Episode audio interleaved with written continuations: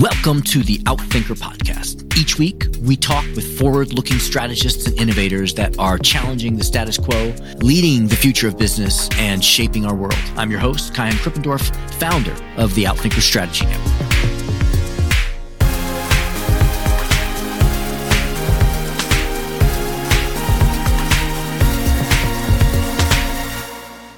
FutureThink CEO Lisa Bodell ranks among the top 50 speakers worldwide and is the best-selling author of Kill the Company and Why Simple Wins. She's a global leader on simplification, collaboration, and innovation whose keynotes leave audiences inspired to change and arm them with radical, simple tools to get to the work that matters. Lisa brings a compelling perspective to the sought after topics of simplification and innovation. She speaks to over a hundred thousand people a year. A thought leader and serial entrepreneur, her transformational message has inspired executives at top ranking organizations such as Google, Cisco, Citigroup, and the U.S. Navy War College. Lisa provides a provocative yet practical approach that enables organizations and individuals to eradicate the unnecessary complexity and time sucks that hold them back from more meaningful work and allows simplicity to become their new operating system. She has also contributed her expertise to a wide variety of media. She is a monthly contributor to Forbes and has frequently appeared on media, including Fast Company, Wired, the New York Times, Inc., Bloomberg Business Week, Harvard Business Review, the Huffington Post, Fox News, and CNN. She has taught innovation at both American University and Fordham University and has served on the board of advisors of several organizations, including the Global Agenda Council for the World Economic Forum, the United States National Security Agency, and the Association of Professional Futurists. In this podcast, I sit down with her and she shares some practical tips to get your organization to simplify.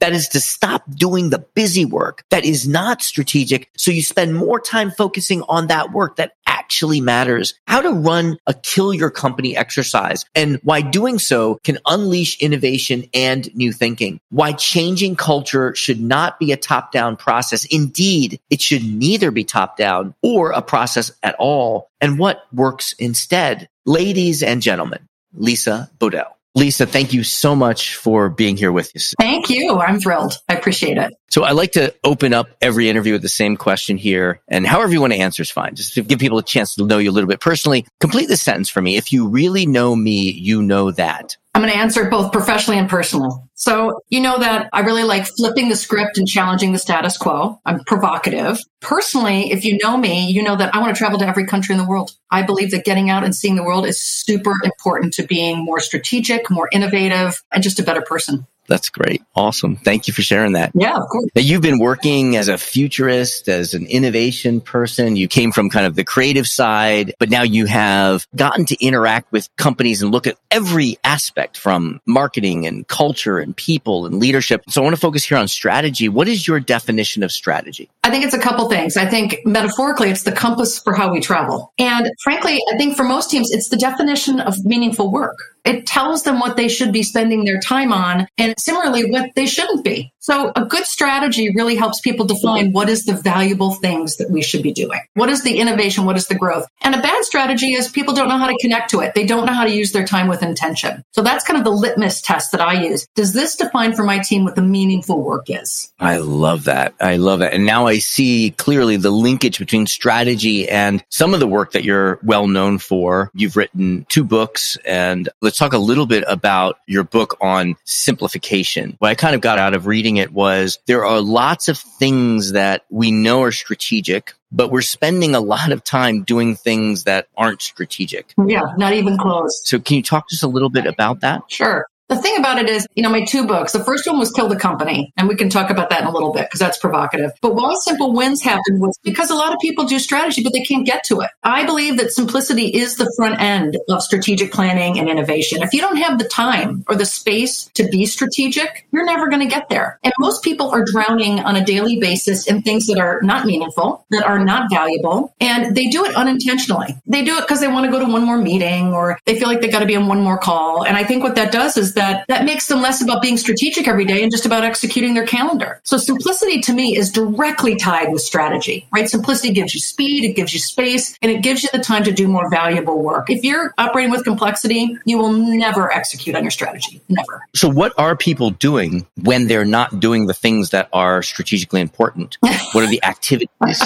I ask people, what do you spend your day doing? What's your daily work? What do you think they say? What do you think the answers are? I guess they're spending a lot of times in meetings. They're spending a lot of times managing their emails, that kind of stuff, I would think. You can watch so many of my videos, and I'll tell you the first two things out of everyone's mouths, no matter the country, the company, regulated, unregulated, is meetings and emails. My joke is, I don't know anyone that was hired for their amazing email skills or their ability to just kill a meeting. I mean, no one has asked that, but that's where they spend their time. They spend their time in the work of work. So people will argue with me at the executive level, well, those things are necessary. Yes, but not all of them are. And if they were, people would say that all their meetings were great and all their emails were amazing, and they don't. So I think we're wasting our time, not just spending our time. So people are drowning in unnecessary stuff that is not strategic, that is not facilitating growth, that is not innovative. And so once they simplify and they actually think it's okay and have permission to get rid of, then they can do more of the good stuff. Yeah. So I'd love to just tease on that a little bit. We've had Alex Osterwalder on this podcast and he talked about you need to increase the kill rate on your innovations. The idea that strategy is what you don't do and what you constantly choose not to do. I think that our audience understands that and appreciates that. But what are some practical things that you can do as someone who doesn't have a big team, doesn't have a lot of formal influence to encourage a culture that allows people to say no to things? I really appreciate that. I think Alex is right. It's about how do you focus on the meaningful stuff versus trying to do everything, right? You only can place your bet so much and put good effort into a few things. My add on to that is I don't think one, everyone can be allowed to kill ideas, right? That's usually just in a small group. Second of all, I think that people can't even get to ideas. They can't get to the uniqueness because they've got to get rid of the other stuff that's not valuable first. I can't even have an idea brainstorming original session with my team until I can get hours back or space to think of those things. So my feeling is, and we can talk about this, I'm big on the kill. I wrote kill the company. I talk about killing stupid rules. I talk about stopping things because people need to think about the value of less versus more. And they have to stop thinking that value just comes from more. Value comes from focus and speed. What we really want to teach people to do is give permission to challenge the assumptions around things and get rid of things that are not working. Until we really give people ways to do that on every level, not just the bosses, and we give them the metrics and we actually reward them for it, people won't change because it's driven by fear. That's the issue, right? Everyone's got ideas, but they can't get to those because they're scared. Trust and fear are inversely related. So more fear means less trust. And so you asked me specifically, what can people do on an individual level, right? Not the bosses. One of the things I talk about, speaking of killing, is killing stupid rules. What's great about it is you can go to your boss and position it as an efficiency exercise, right? Bosses are great about saving money and killing hours. That's part of it. But what really it is, it's a productivity and focus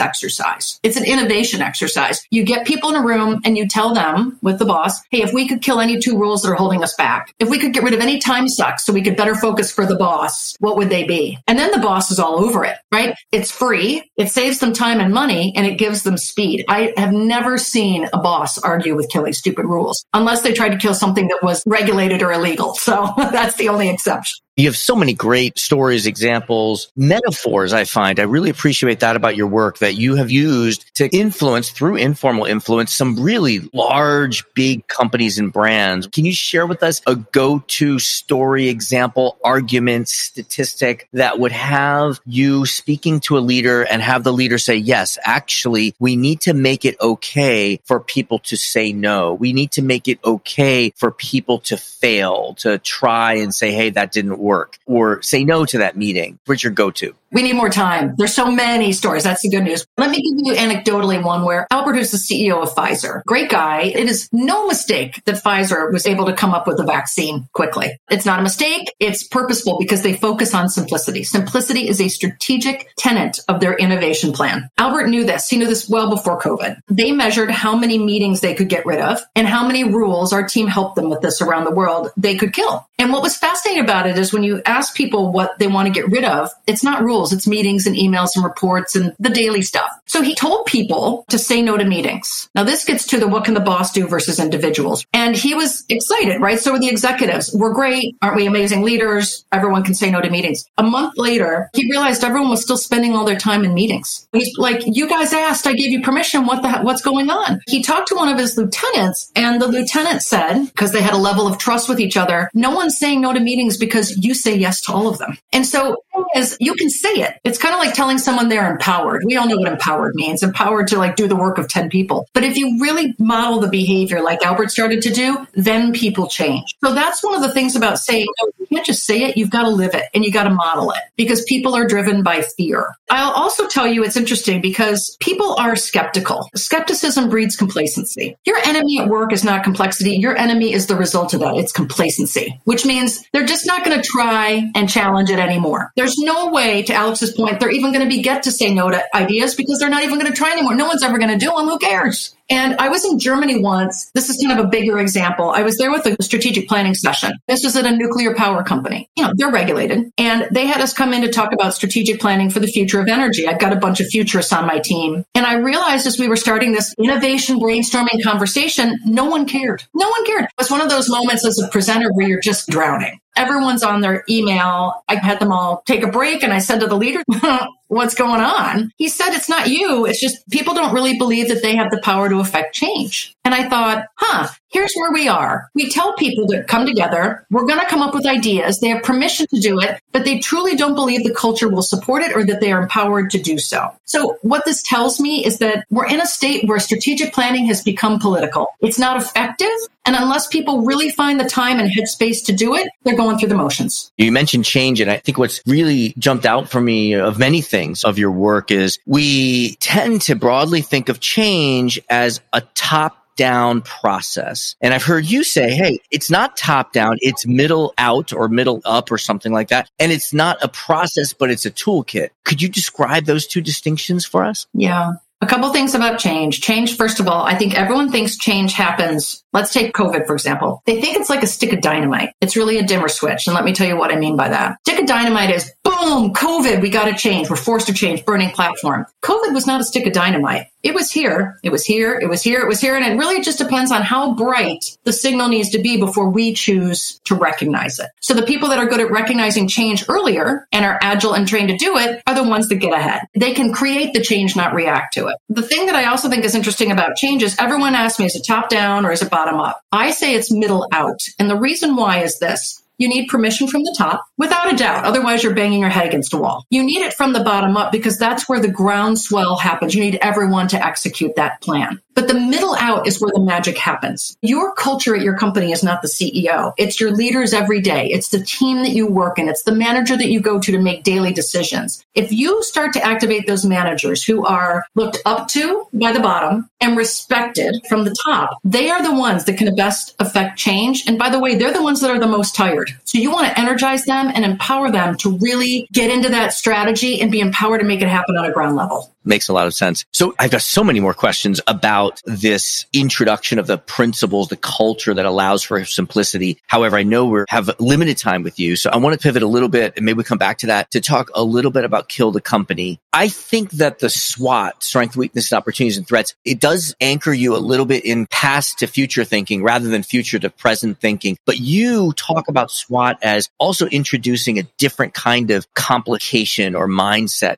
Tell us what is that exercise of kill the company and how does a SWOT help or not help that? So let me actually, I'm going to reverse it for you and tell you why the SWOT made me come up with kill the company. So the thing I feel is happening with strategic planning is it needs to be more provocative and honest. We're stuck in this construct of everyone knows what a SWOT is because it's a framework and we can all look at it and address it. And it's a nice way for everyone to compare everyone else's businesses. The problem is it's become a real political exercise. The joke is strategic planning begins every year when people open up last year's PowerPoint and change the date. Ready? We're ready to go go, right? And what you see with SWOTs is it becomes political because people, they spend all their time on their strengths. There's just so many amazing strengths. And then there's weaknesses, but they're not really weaknesses. They're opportunities. Aren't they? They're opportunities, right? And then the opportunities aren't really threats. And so at some point you're like, what the, it's just about language. So I came up with Kill the Company because people weren't being provoked. What I did is I had a very bad experience with a group that was just not stretching their minds. And I said, listen, let's do a creative exercise. And how it works is you get people into groups within their business by function. So at one table, for example, if you're a company, you're going to have procurement, you're going to have the strategy people, you'll have the logistics people, or you can do it by level. It's up to you.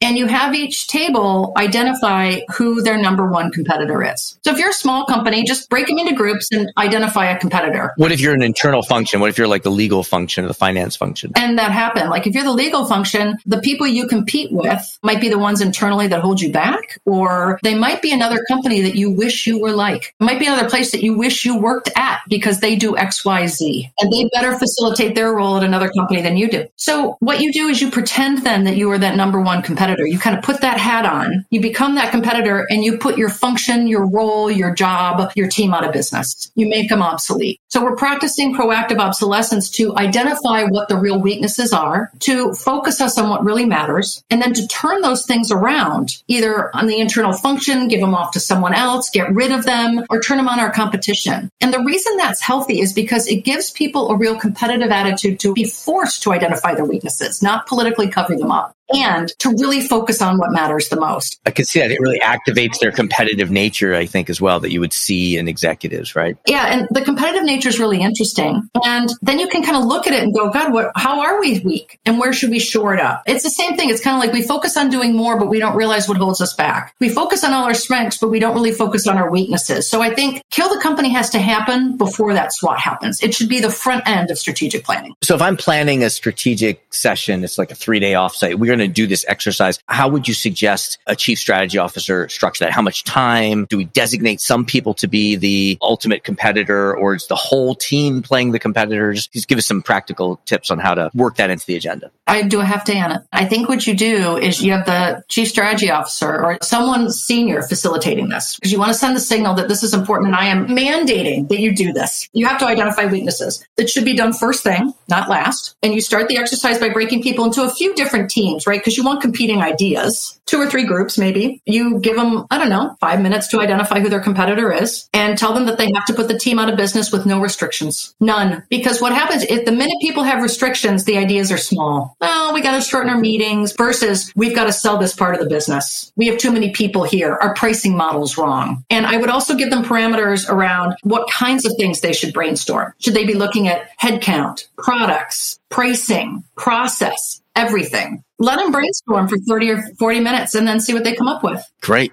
I love it. I want to ask the same question, but applied to why simple wins. If someone wants to start implementing that shift towards simplicity and we have a three day offsite, we've got a chunk of time. How do we start that? Get people thinking about what do we stop doing or what do we start doing, that kind of thing. A couple things. Like if it was me, I would have my strategic planning start with killing the company. Then I would start to think about what are the strategic focuses we want coming out of that, just two or three, and have everyone force rank them. I make it really collaborative. And then there's another exercise they can do around simplicity at the end. Not just talking about at the end of your three day, where are we going to focus, but also mandating that as part of the strategic plan, people have to come back and tell them or tell the CSO, whoever it is, what they're going to stop doing. So the exercise exercise is called Stop It. You've killed the company and identified weaknesses. You've done your SWOT now that's more focused, maybe. And you're going to give people permission to say, this is how we're going to move forward. But to do that, we also are going to commit to stopping doing the following things. The reason that's also important is because that tells people that once we agree to focus on these things, no more excuses. You said you were going to stop doing these things. Did you stop doing these things? And it's a powerful exercise to build stopping it into the framework of strategic planning. I love that your work is just so practical and grounded in a very broad, deep experience. So I know we're reaching the top of our time with you. So I've got a few kind of pointed questions here. Risk aversion comes up over and over again. And, you know, you talk about how often leaders aren't really leading they're managing, and that's creating risk aversion. Could you just talk us about because there is already an awareness that we are risk averse, and that is preventing us from innovating. But what are the first steps to addressing that risk aversion? I think that it's defining what a risk is. I mean, I have to say, I feel like everyone says we want people to take a risk, and I'll say, "Have you defined it?" And they'll say, "What do you mean?" And I'll say, "You can't just tell people to take a risk. You know, there's fear." So the idea is defining risk gives them guardrails, not handcuffs. And people think of risk as yes or no versus within these boundaries. As a team or as a leader, defining and communicating what an okay risk is, what we call smart risk. And what does that mean? Is it time, money, staff,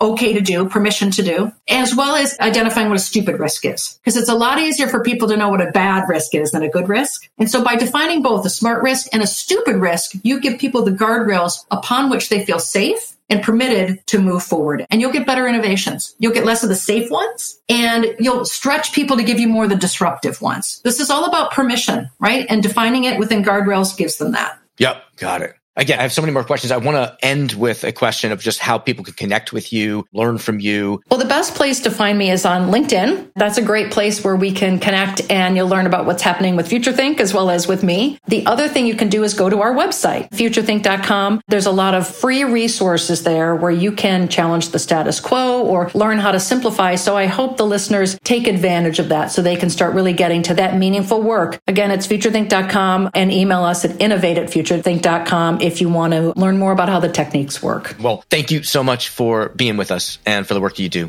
Great to have you here. Oh, it's my pleasure. Thank you for having me here today to share some of my thoughts, as well as thank you to the listeners for giving me their valuable time. I hope it was practical and I hope they found it valuable too. Thank you to our guests. Thank you to our producers, Karina Reyes and Zach Nest, our editor, and the rest of the team. If you like what you heard, please follow, download, and subscribe. I'm your host, Kaihan Krippendorff. Thank you for listening. We'll catch you next week with another episode of Outthinkers.